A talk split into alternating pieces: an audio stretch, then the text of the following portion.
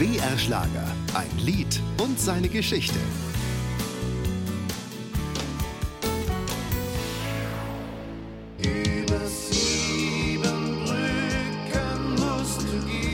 Der Jahrhunderthit von Karat.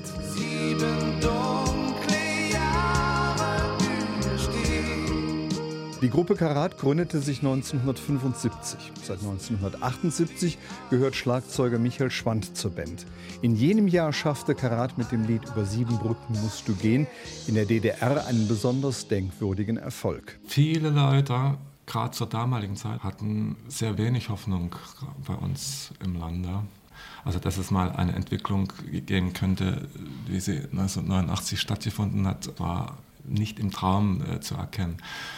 Und deshalb war diese Hoffnung, die mit diesem Text den Leuten gegeben wurde, zwar ein bisschen unrealistisch, aber letztendlich brauchten die Leute auch diese Hoffnung. Das Lied geht zurück auf eine verfilmte Liebesgeschichte von 1976 und die hieß genauso wie das Lied. Diese sieben Brücken war eigentlich geschrieben für einen Fernsehfilm, der handelte von einer deutsch-polnischen Freundschaft, die irgendwie nicht zueinander kommen konnten. Der Film war irgendwie nicht so sehr gut.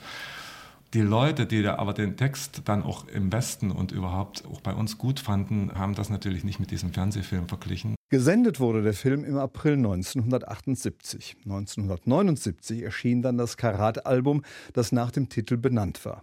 Im darauffolgenden Jahr lernte Peter Maffay die Band kennen und bat darum, das Lied aufnehmen zu dürfen. Karat war einverstanden und so landete Peter Maffay damit Ende 1980 einen Hit im Westen. Siebenmal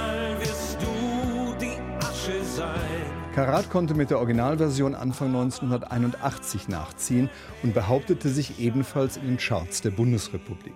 Liedsänger von Karat war damals der 2004 verstorbene Herbert Dreilich. Es geht zur Sache. Erstmal ist die magische Zahl 7. Die ist schon mal ganz wichtig. Dann ist eine einzige Hoffnung. Es wird siebenmal die Asche sein und einmal auch der helle Schein. Und das ist eigentlich der Grundausdruck. Das andere sind schöne Bilder. Wenn man fertig ist, wenn man schlecht drauf ist, wenn mal ein Unglück passiert ist. Nimm das in Kauf. Es wird siebenmal so sein, einmal wird es so sein. Und das trifft in der Liebe zu, das trifft im Berufsleben zu. Egal wo man steht, es trifft überall zu. Und das ist das Geniale, Einfache an den Text. Ein Lied und seine Geschichte. Jede Woche neu auf BR Schlager und jederzeit als Podcast unter brschlager.de.